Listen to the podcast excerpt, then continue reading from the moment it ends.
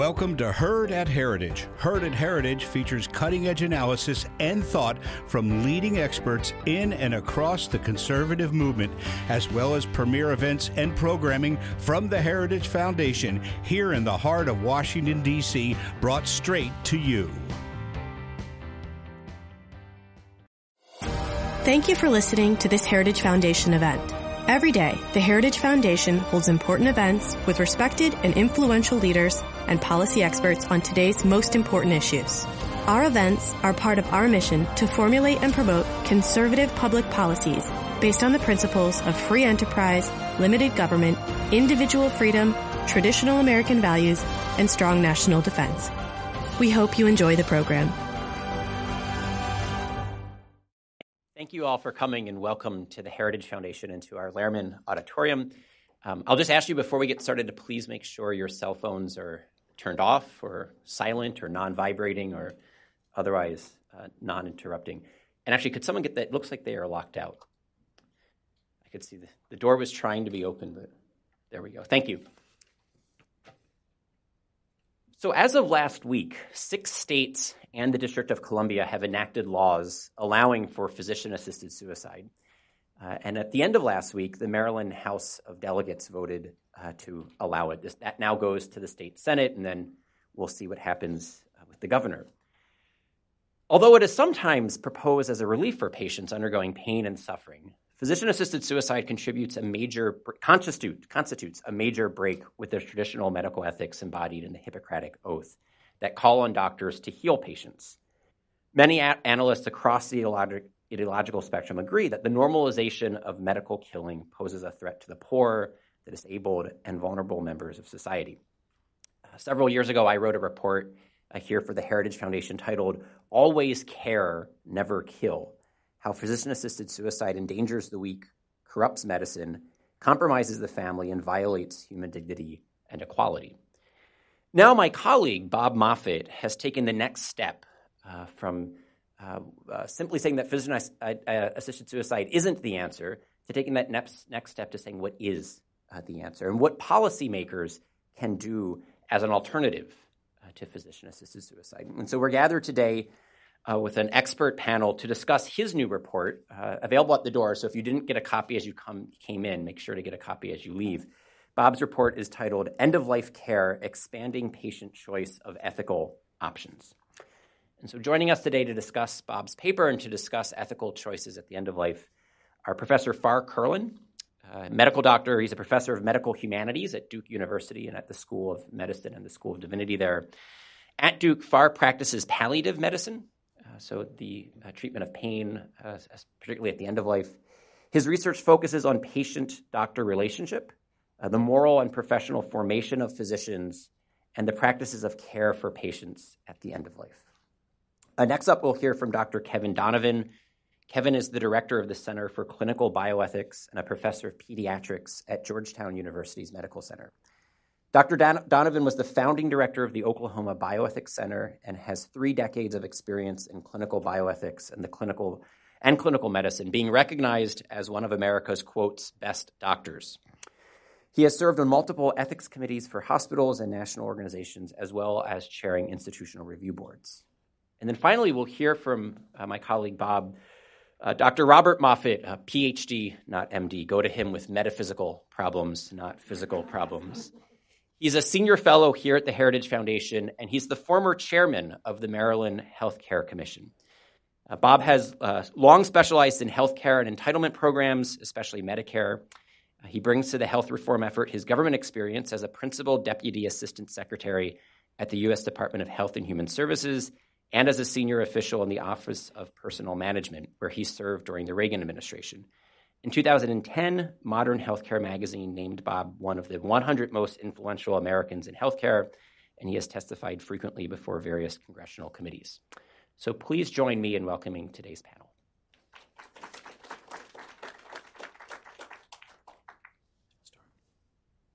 It, thank you, Ryan. It, it seems to me that this um, growth in advocacy for physician assisted death uh, brings uh, into the light the fact that medicine is at a, a watershed moment.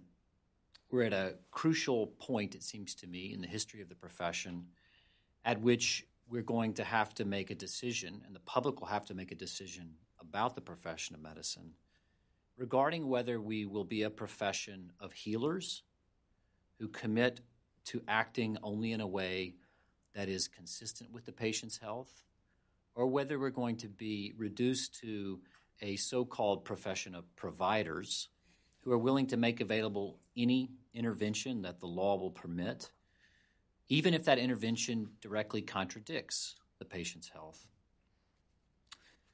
For more than 2,000 years, since the Hippocratic Reform movement, physicians in the West have maintained a firm commitment to care for those who are sick, not respecting their other characteristics, seeking to preserve and restore their health.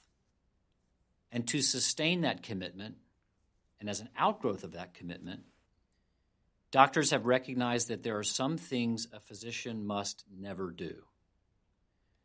Chiefly, they, sh- they must never kill or intentionally damage or destroy a patient's health. Now, does that mean doctors ignore suffering? Of course not. As Ryan said, I practice palliative medicine. My regular clinical practice is caring for those who are suffering pain and breathlessness and any number of other difficult symptoms that often accompany advanced illness. And I can tell you that we now have uh, measures to effectively treat pain, breathlessness, and other difficult symptoms more than we have ever had before. And we can do that while respecting ethical guidelines that have guided the profession of medicine for centuries. Again, chief among those guidelines is that a physician would never intentionally cause or hasten a patient's death. And the moves for assisted suicide, I think, highlight uh, the way that this issue um, is consequential for the question of solidarity and trust. I have met many patients who are wary of and even firmly resistant to palliative medicine or hospice patients on the south side of Chicago, patients in Durham, North Carolina. And they are resistant and wary because they're worried that doctors today are falling prey to a temptation to get rid of suffering by getting, getting rid of the one who suffers. This is not a new temptation. It, this is endemic to or always been part of the practice of medicine and caring for those who are grievously ill. And it's because of this enduring temptation that doctors have committed themselves for centuries, uh, as in the Hippocratic Oath, where it states, I will neither give a deadly drug to anybody who asks for it, nor will I make a suggestion to this effect. Or in the AMA's codes, uh, where it has the AMA has maintained since its founding that physician assisted suicide is fundamentally inconsistent with the physician's professional role. In the World Medical Association, which has opposed assisted suicide and euthanasia since it was formed and issued the Declaration of Geneva just after the Second World War. This is consistent across the profession in the West for all of these centuries. And the commitment to never kill creates a boundary within which patients can entrust themselves to physicians' care when they are too sick to care for themselves. And crucially important, it gives physicians the freedom to treat patients' symptoms decisively and effectively, accepting the side effects of such treatment when there's good reason to do so, when there's proportionate reason to accept those side effects. So while advocates for physician assisted suicide say that it is needed to relieve suffering. In fact, the practice of assisted suicide makes it harder to relieve suffering. I will tell you, it has already made it more difficult for me to relieve the suffering uh, of patients because it erodes the trust that patients must be able to place in their physicians in order for physicians to effectively treat their pain and other symptoms. So I want to say this again. Physicians cannot practice causing the death of their patients without undermining the trust on which the practice of medicine depends. And because of that, I would encourage the public to ask their physicians a question that probably the public thought they could take for granted. Um, but ask them Are you a physician who is willing to kill? Are you a physician who is committed only to heal? Um, the notion that we can have these two things together is, uh, is, is a mistake. Uh, we're either going to have one or the other. And I hope that we will uh, form sufficient resistance within the profession and the without so that we preserve a profession that patients can trust uh, when they are gravely ill and when they need someone to care for them without worrying that they might uh, be willing to end their life in order to end their suffering.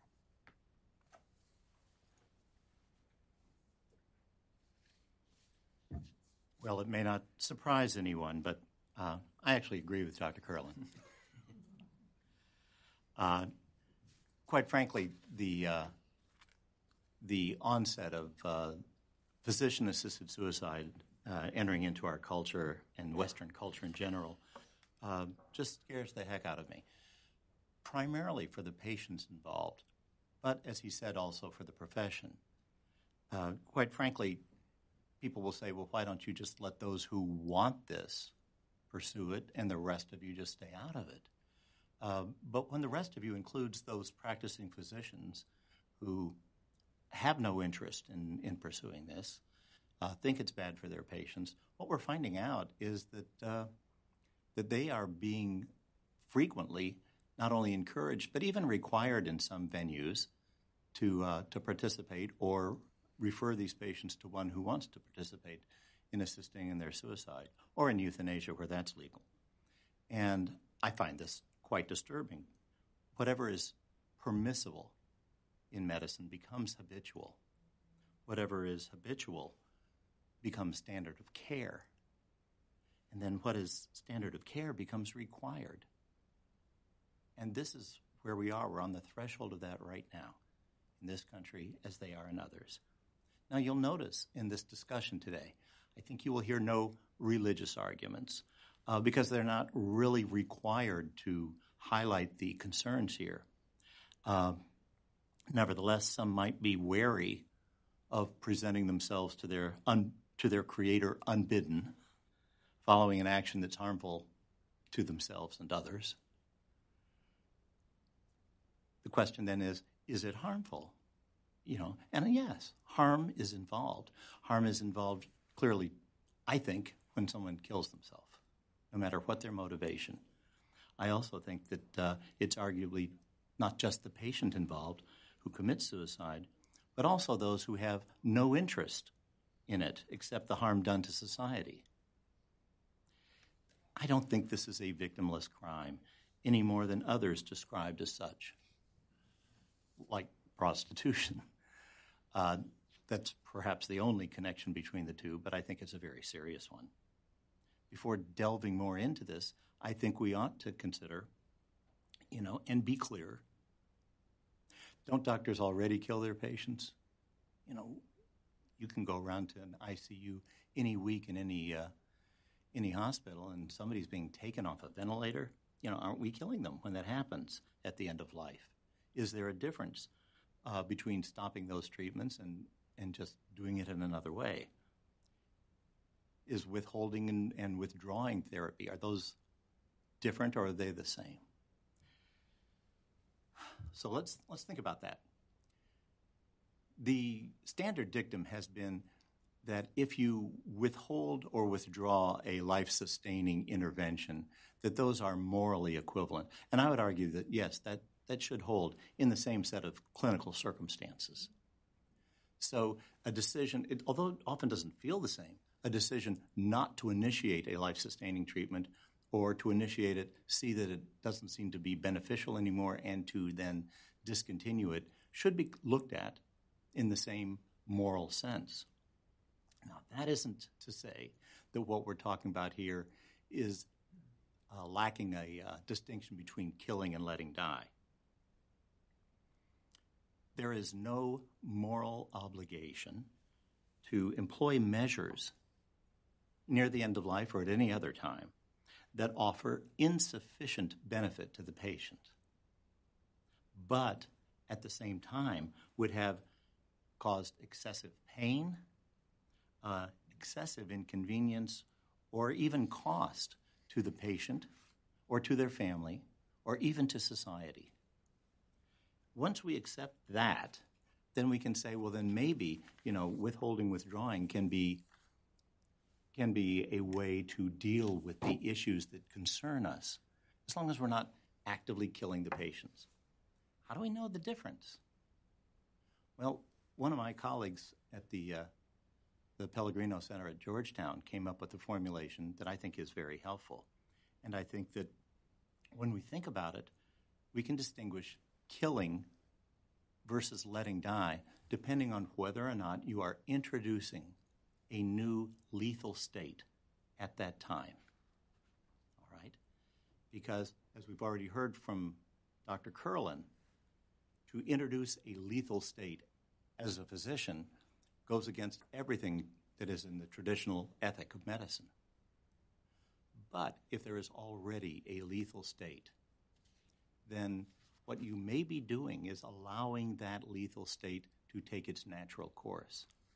That may be a perfectly moral act. You can also envision when it may not be. But that would be in distinction to the situation in which a new lethal state is introduced, as in, say, writing a prescription for lethal medications or injecting something into their veins that would then cause their heart to stop or their breathing to stop with the intention of bringing about the end of their life. All right. These are things that we certainly find problematic in the practice of medicine. Patients feel the same way for the most part. Many patients are very afraid of uh, end of life treatments, in part because it's been seen in the past that once you get put in the ICU and you're on a ventilator or you're on dialysis or these things, it seems to be almost like a runaway train that nobody seems to be able to stop. And you are in for a life of suffering until the moment of your death.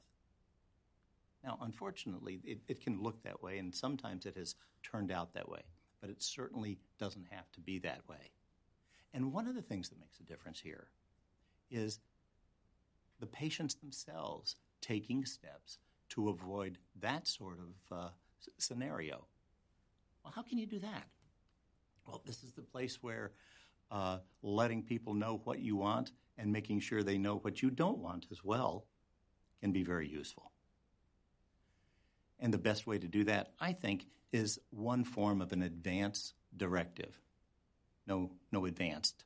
Advance directive. And there are two forms of them.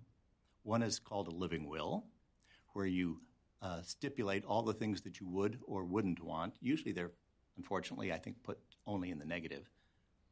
Um, and the other form is called a uh, proxy appointment, a surrogate appointment, or the appointment of a durable power of attorney for health care. And all of those terms mean essentially the same thing that you are picking someone to speak for you when you are unable, because of your illness, to speak for yourself. I will also admit at this point I have a, uh, a strong preference for one or the other. As a physician, uh, I don't really get enthusiastic about living wills if they have nothing else to tell us because they tend to be typically uh, too vague.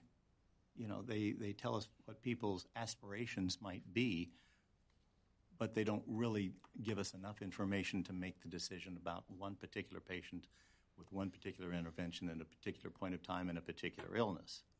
Now, some people have tried to overcome that aspect of them uh, and those of you who live where there are so called MOLST or POLST forms, these are medical orders or physician orders uh, for life sustaining treatments.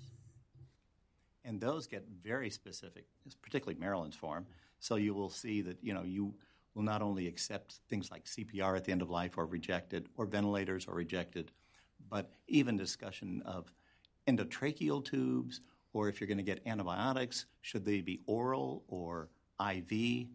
Now, when I start telling people about this, they, they start to snicker a little bit, saying, "You're really telling me that patients are supposed to be deciding this for the doctors in advance, not even knowing what the situation might be? And I think that you start to see some of the problems. You don't have to be somebody working in the ICU to see how that could be problematic.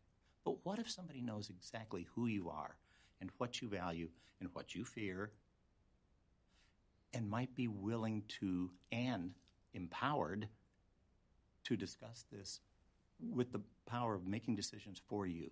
That's the, the surrogate appointment. That could work very well if you have a surrogate and you have told that surrogate exactly how you feel about things, then they can use those values and apply them flexibly as necessary to that end of life situation. I think that that gives us a way out of the uh, of the feeling that we have to be able to do something much more drastic near the end of life to satisfy patients' needs. I think patients need not to be overtreated. I think they need not to be kept in pain. But I think they do need to have attention put to their medical needs, their psychological needs, their spiritual needs. And these things can be handled without putting them to death. Now, what would be nice is if the policies in the United States also matched our prescriptions. So I think that it would be useful to kind of look at what we have and perhaps what we should have to make this work better. Thank you very much, Dr. Donovan. Uh, ladies and gentlemen, uh, the emerging uh, debates right now over the end of life care, not only in the state of Maryland but in other legislatures, is, I think, an opportunity. It's an opportunity for policymakers and also those who are leaders of civil society. I'm talking about private institutions, religious institutions, to take some more direct action in this area that is going to preempt a lot of what is actually happening, which is to start to make decisions on a policy level that will start to redefine the debate in the right way, which is how is it that we can uh, affirm uh, the inherent dignity uh, and the value of human life? How can we secure uh, the best and the most humane treatment uh, for those who are aged or frail or seriously ill until their time of natural death. Um, as I insisted, I think, most strongly, I think, in the paper that uh, you have today, uh, this is an area of public policy uh, where the role of government is actually inherently limited. Uh, this is where this is an area of, of, of, of public discussion and debate where most or all of the key decisions in this area should be made uh, by individuals and families, the institutions of civil society, patients in consultation uh, with their physicians, and uh, also religious authorities, uh, especially, or members of the clergy. Um, nevertheless, having said all of that, recognizing the fact that actually this is actually a public, uh, this is a matter for civil society public policymakers do, in fact, have, I think, an opportunity to do some very positive things in this area. Dr. Donovan just mentioned uh, advanced uh, planning, advanced directives. Without specifying the content of end of life care uh, policies, uh, about, about, the documents themselves, policymakers can do some very positive things to encourage their adoption and use. Uh, give people an opportunity to uh, authorize a person to act as their proxy, usually a friend or a family member or a trusted individual who would be given the power of attorney and empowered to make decisions uh, concerning end of life care for the person uh, to whom that power has been entrusted. Um, there are a lot of ways of doing this, but certainly the most important thing is to make sure that these advance directives, uh, when they are legally drawn up, are compatible with the patient's uh, moral uh, and religious and ethical convictions. So that those who are involved with the treatment of people at the end of the life, end of life will have a guidepost of exactly what is acceptable and what is not. people actually do know. We know this from survey research. Most Americans, frankly, know that they should do some kind of planning uh, for the end of life. The reality, however, is most simply do not do it. uh, and there's an under, I, you can understand that. I mean, it, it's hard to ask people to start thinking about their very, very last hours or days on Earth and you know start to draw up documents to that effect. I mean, there's an emotional response to that.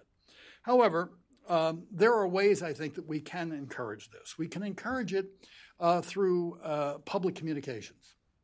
When, and I'll just give you one one possible uh, way of doing this. For example, uh, nine out of 10 people who die in the United States die as uh, recipients or beneficiaries of the Medicare program, right? That makes certain, that makes sense. We all know that.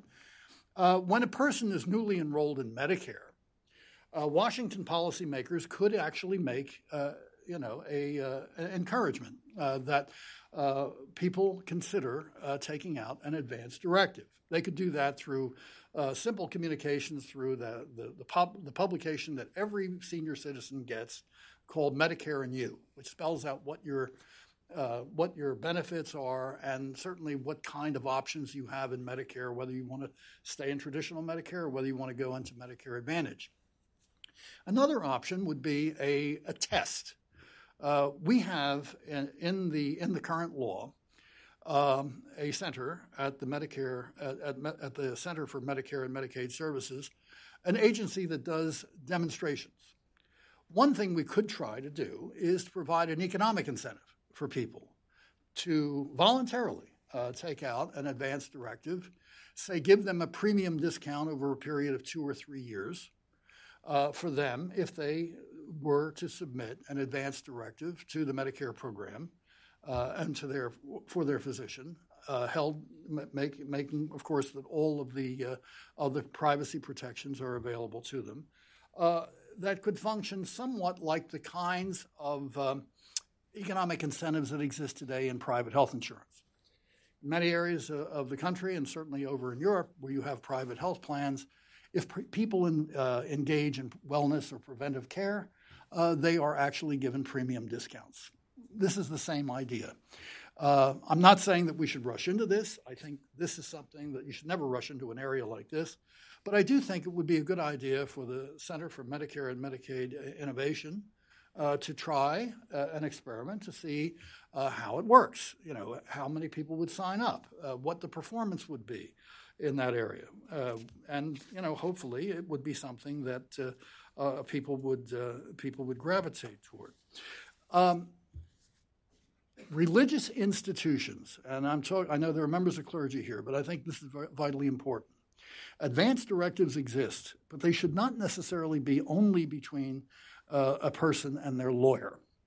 Uh, there's a tremendous role, it seems to me, for uh, faith based or religious organizations, religious institutions, or churches to actually develop guidelines or templates uh, for Medicare uh, for Medicare advance directives or for any other type of advance directive to spell out what the uh, what the ethical guidelines would be, uh, and certainly people would feel very comfortable, and because this is an area we know from survey research once again where there's an awful lot of confusion about what is appropriate and what is inappropriate. When, you know, for, as Dr. Donovan pointed out, there are areas here that are not so crystal clear up front. But certainly uh, some of the best thinking in this area by, uh, by religious leaders and philosophers and theologians has, can be brought to bear in helping to develop uh, these, uh, these advanced directives. Um, Dr. Donovan mentioned uh, palliative care, Dr. Curlin mentioned it. Palliative care is a wonderful thing. It provides relief from from pain. It pro- provides comfort, provides patients with physical and, and sometimes social, uh, psycho- psychosocial, and spiritual uh, services. It's uh, palliative care is often curative. Hospice care is not. Uh, under Medicare law, hospice care is reserved for people who have uh, a diagnosis or a prognosis of six months or less to live and then a person would be qualified for hospice care. Now, Medicare finances palliative care right now.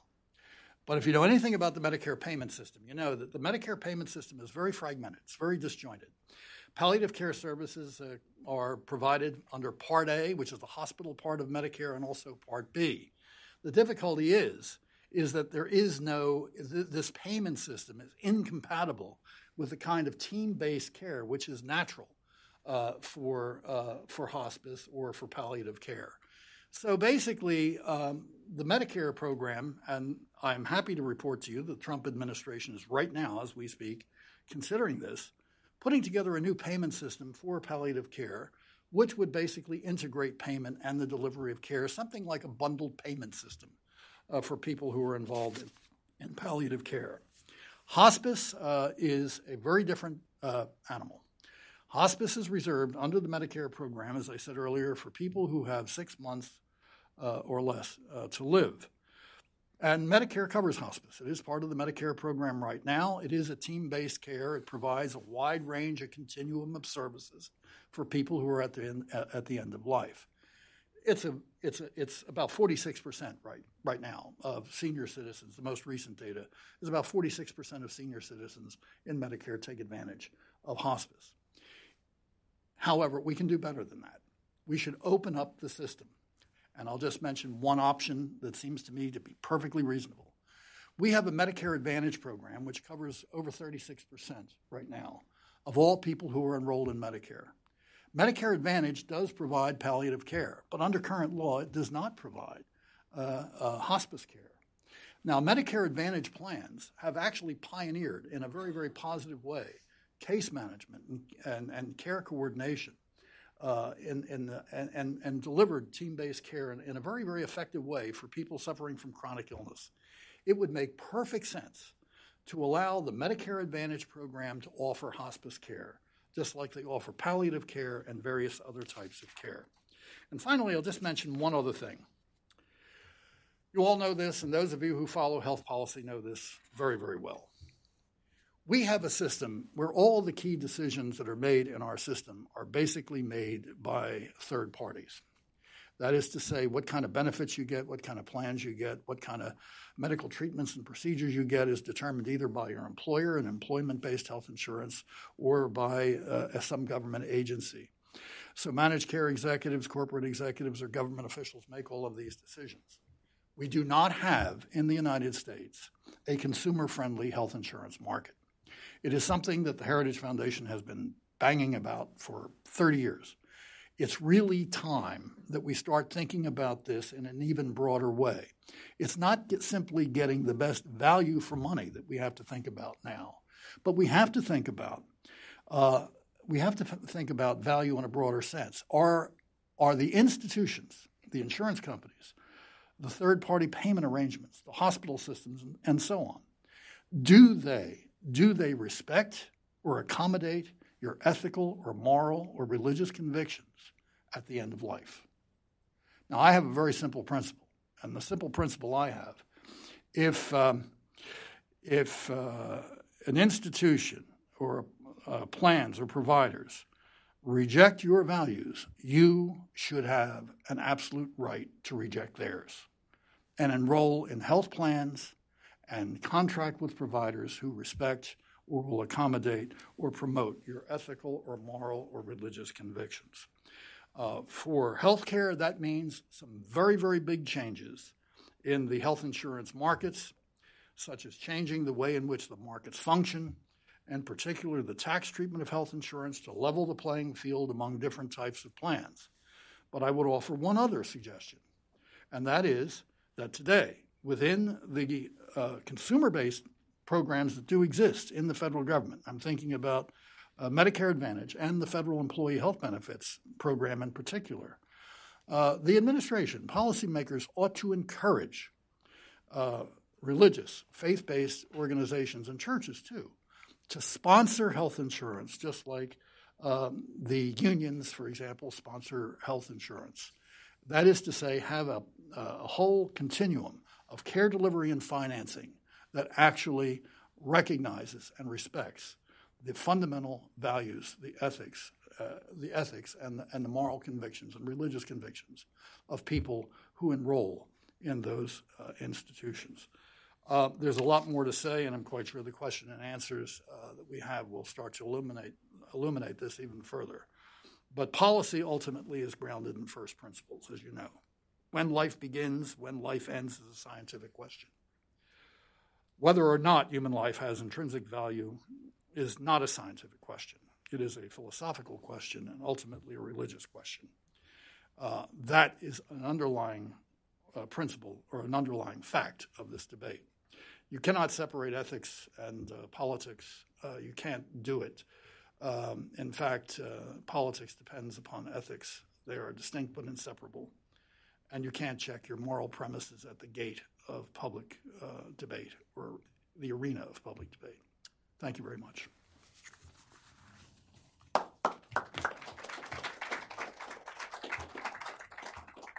Great. So we have um, plenty of time for uh, questions. Um, the floor is open. Uh, wait for the microphone to come to you. Um, Abby will be bringing that around. Uh, make sure your question ends with a question mark. And if you can begin your question by just identifying yourself, letting us know uh, who you are and where you come from, that'll be perfect. And I saw a hand right here. Um, so the mic's coming back around. Uh, right here.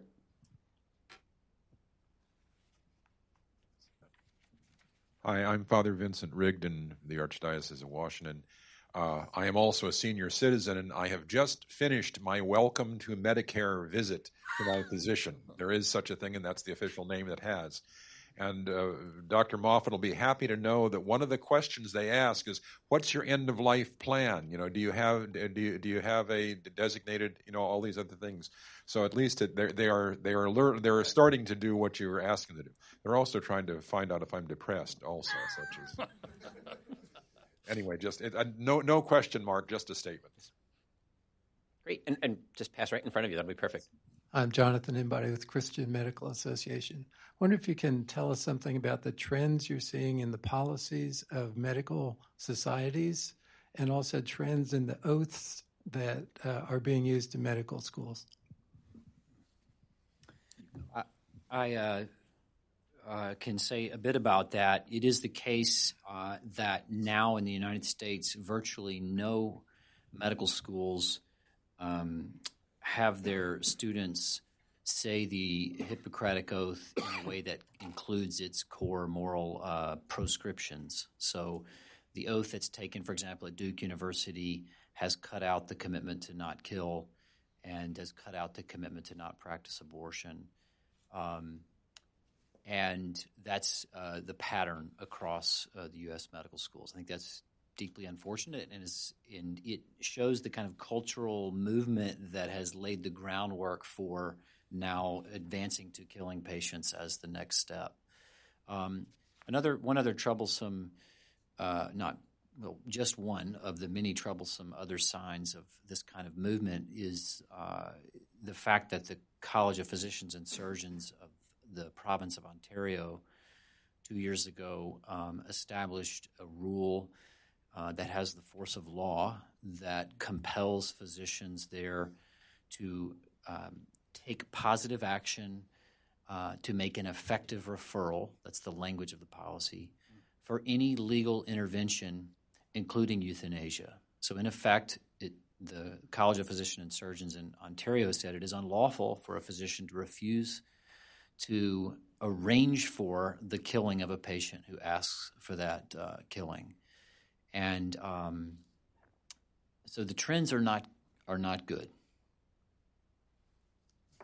And in addition, uh, you asked about medical societies, and unfortunately, they're following the same trend. Uh, we are seeing those faced with the moral dilemma of whether or not a physician ought to assist a patient in con- committing suicide, um, finding no common moral ground on this.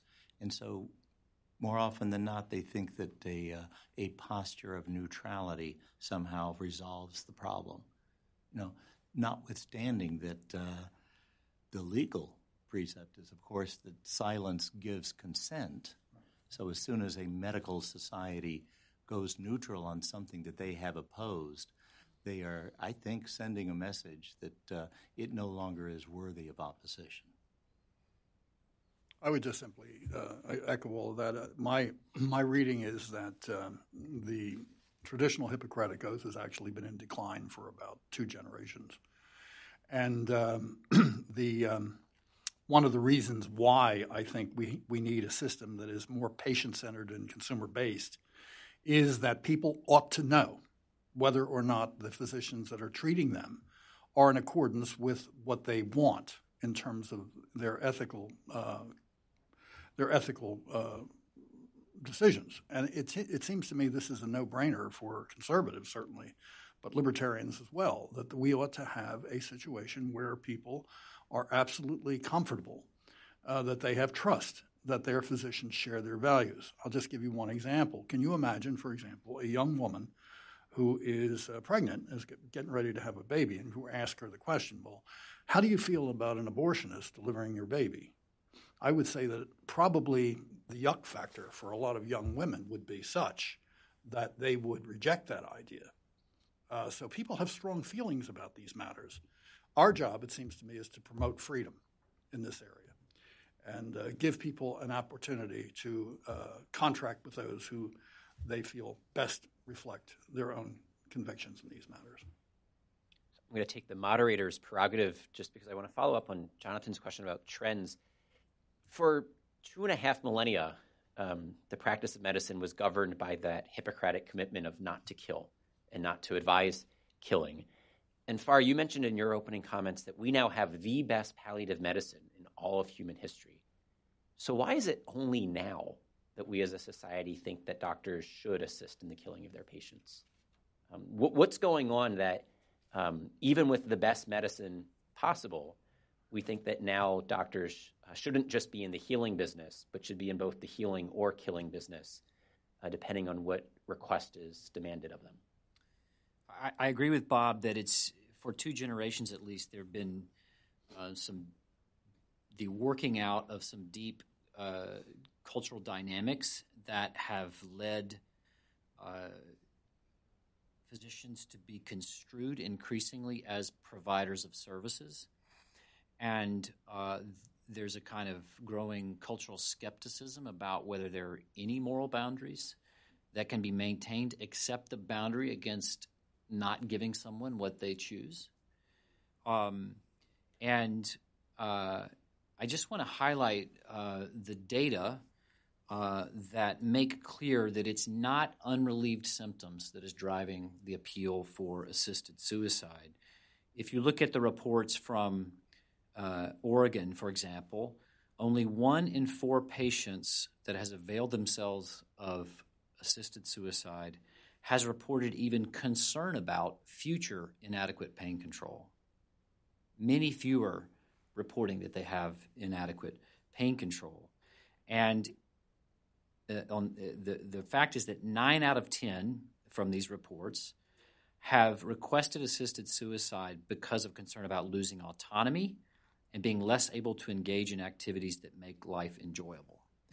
Um, so what's happening is a, a, kind of cultural insistence on control um, over the end of life uh, has has uh, has led to the notion that the last thing that a patient ought to be able to control is how they die, and that therefore those around them, and specifically in this case their clinicians, have an obligation to go along with the plan that they that they have. I think that perhaps you know, on behalf of those doctors who've been practicing for at least one generation, it may it may be more than just the last two generations. Uh, in which we've seen this type of erosion. In fact, if you look back to about the time that medicine was becoming more scientific and therefore more effective, we also learned about things like genetics and uh, and arose in that time an emphasis on eugenics, trying to just you know make sure that everything is perfect in our patients. Uh, that, of course, found its worst case scenario in Germany prior to the National Socialist Party, where there were already strong arguments in favor of eliminating those who were weak and non contributing uh, and less desirable in society. Well, because of the Second World War, I think there was a reaction to that, and there was kind of arrested that further development for a while. But, okay, here's, It's my generation's fault.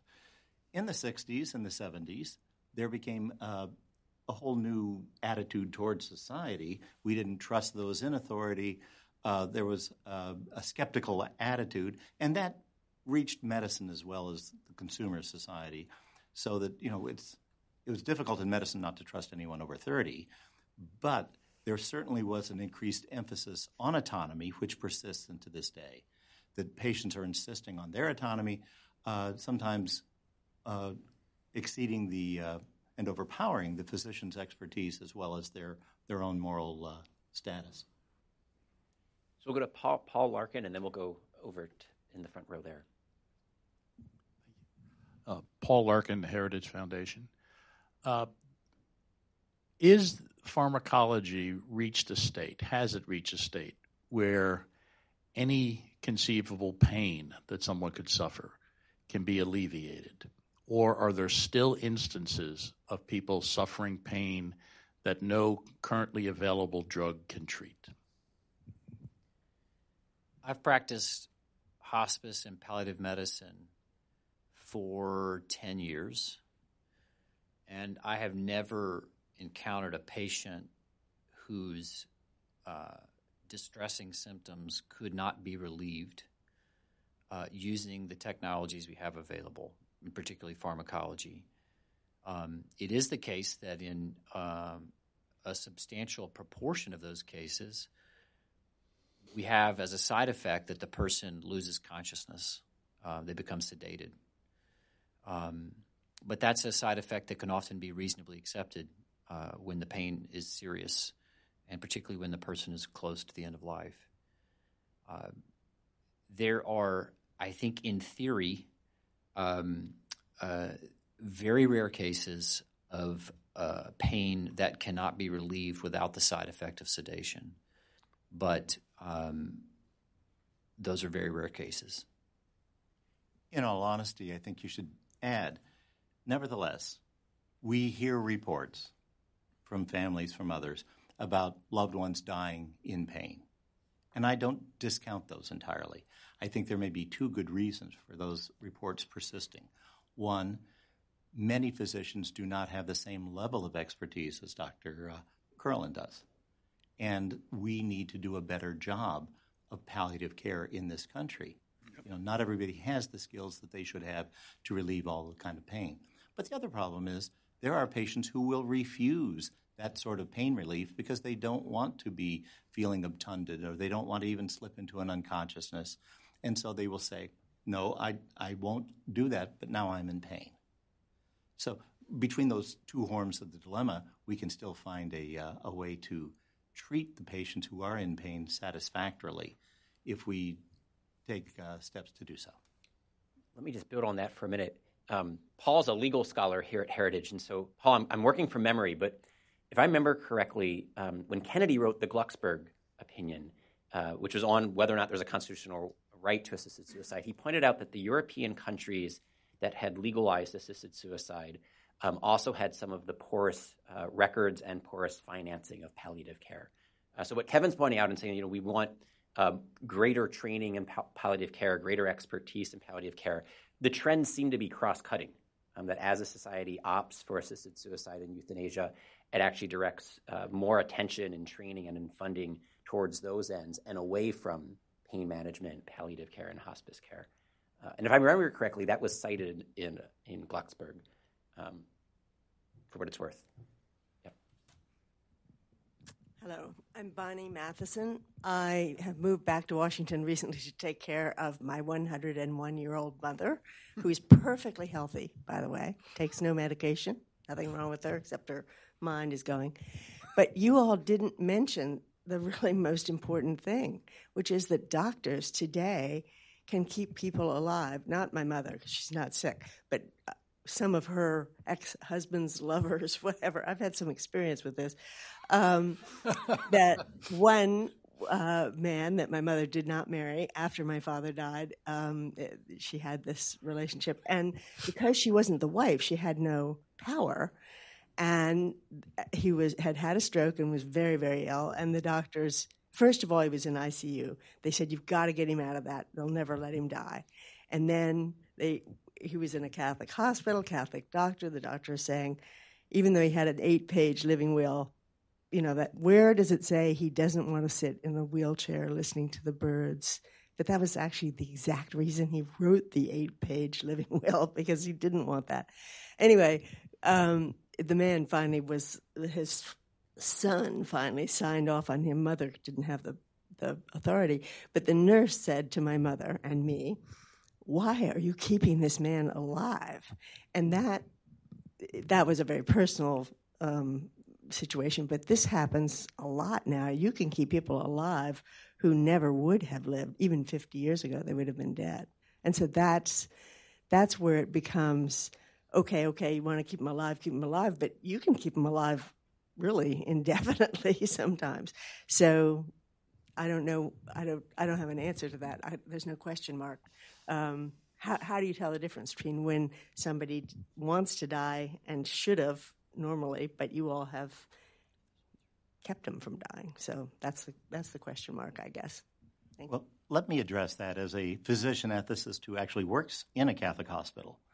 Uh, there were a couple of potential solutions to that problem that unfortunately don't sound like they were very effective in this particular case. Um, you know, here's a patient who actually had an advance directive. He had a living will. Okay, and I think that that's one of the problems with living wills is they are subject to interpretation. Uh, but he also had people who knew him and he trusted and should have been empowered to insist on what his values truly would have been if they didn't involve sitting in a wheelchair and listening to the birds. Uh, and when we get into that kind of conflict between physicians who are trying to do good for the patient, but the, their definition of the good doesn't necessarily match that of the patient or the family, this is a, an excellent opportunity for an ethics consultation the ethics consultations are available in most hospitals, and they actually are designed to help resolve those kinds of conflicts. And I would just add that um, under the the uh, moral norms that have guided medicine for these many centuries, it is uh, in many cases uh, reasonable to stop um, life sustaining technologies um, because one judges that they don't have sufficient prospect for benefit relative to the burdens that they're imposing. And my guess is in the case you're describing, it's not so much the problem that he's alive, it's the problem that he's being subjected to the burdens of, of treatment that's really does not offer him uh, sufficient benefit. Let's go. Um, the two questions in the back row there. You can decide who goes first. And this might be too broad a question, but I wondered if Dr. Donovan or Dr. Curlin had any general response to Dr. Moffit's comments, um, just in general, uh, some of the things he stated. Anything in particular? well, I was just watching the dynamic, and it seemed like there was something that maybe I would love to hear that may have been going through your minds you guys have read Bob's paper. What did you think of it? Like, um, the answer better be good. Uh, yeah, th- What's a good answer? we a good answer. I, I, will say I think the the term ethical in the title is is important. So um, it can't just be about choice because, of course, the it's it's not an accident that the advocacy organization for assisted suicide and euthanasia is compassion and choices. Um, it's not an accident the, the California law legalizing assisted suicide was called the End of Life Options Act. And so um, I think it's going to be crucial to have policies that sustain the conditions in which those, particularly those who are sick, those who are disabled, those who are debilitated, those who, who because of their illness, um, are in positions of relative vulnerability, um, can trust the medical profession. Um, and that means you have to have some boundaries. Um, and this ancient boundary has served us well, and it is at our peril that we give it up.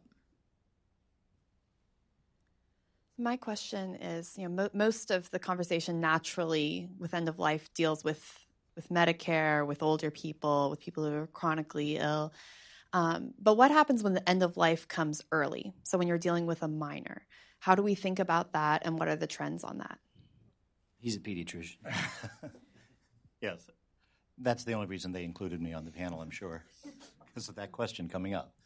Uh, and and there are some important similarities and some important differences when we see children who are critically ill and terminally ill. The uh, one very important thing there is in the decision making because the decision making is rarely that of the child alone. Although as a uh, a minor becomes more mature and an adolescent and is close to legal adulthood, their own values and opinions become increasingly important. But the decision makers up until that time are always the parents because we assume they know the child well and have their best interests at heart. Another important difference, of course, is that uh, that we will often work a little harder to to try and pull a kid through because they have so much of their life ahead of them, and whether you know you can argue whether that's the the right thing to do or not uh, if you're an older patient, but uh, but I think that there's a strong argument to be made there. And the last point I would make is that it is frightening to me as someone trained in pediatrics, to realize that the same arguments that are being applied to older patients terminally ill at the end of life, we shouldn't let them suffer. We should either euthanize them or assist in their suicide, are being applied to children in other venues, not in the United States currently, but in other countries that have approved this. And in fact, they are going forward with this to the point where children are being euthanized who are far too young to think that this is anything good for them. And in, time, in some places are being euthanized not because they are suffering, but because it is feared that sometime in their future life they may suffer from whatever condition uh, they're being treated for. I'll just add to that that in 1939, uh, Adolf Hitler, uh, the leader of the National Socialist uh, movement in Germany, um, regularized uh, the euthanization, the euthanizing of mentally deficient children, uh, large numbers. So this is a concern for children.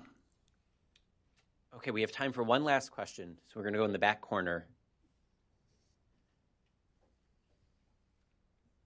Ed Haislmaier, Heritage Foundation. I was particularly taken, uh, Dr. Curlin, with your observations about um, how this undermines patients' faith in the profession and ability to turn. And so, I, the question for the panel is: um, It occurred to me that maybe a, a civil society solution, in addition to the public policy solution, would be to have an entity that accredits providers based on an ethical standard and uh, says, you know, basically based on the traditional Hippocratic oath and puts the stamp of approval and audits them on providers, both physicians and institutions like hospitals, nursing homes, hospice care, et cetera, that adhere to that. Um, because the profession isn't doing it itself anymore. And in the state, you're going to have it becomes a political conflict. But if you created this kind of organization they're accredited, then whenever a bill comes up, like in California, well, if you force us to refer, we all lose our accreditation as ethical institutions. Um, any reaction to that? Uh, I agree that uh, that we have reached a point in time where uh, we are going to need that kind of self-conscious uh, medical reform association, um, so that people have clarity about where their clinicians stand and about whether the hospital that that uh, they are seeking to go to is hospitable to uh, physicians practicing according to these time-tested uh, convictions. Um, and there are some of us working on that uh, right now. Mm. So I uh, hope to have more news on that shortly. You would probably be comforted to know that there are some voluntary associations, not accrediting bodies, that already exist who share a common set of values, the ones that we've been discussing here today. uh, the Christian Medical Dental Association, the Catholic Medical Association, and some like that, where patients, if they know their doctors belong to those associations, can be pretty sure of their values, just like in certain hospitals, which shall remain nameless currently. So, with that, we're out of time. Um, we have copies of Bob's report outside. We also have sandwiches outside, so please help yourself to both. And please join me in thanking today's panel.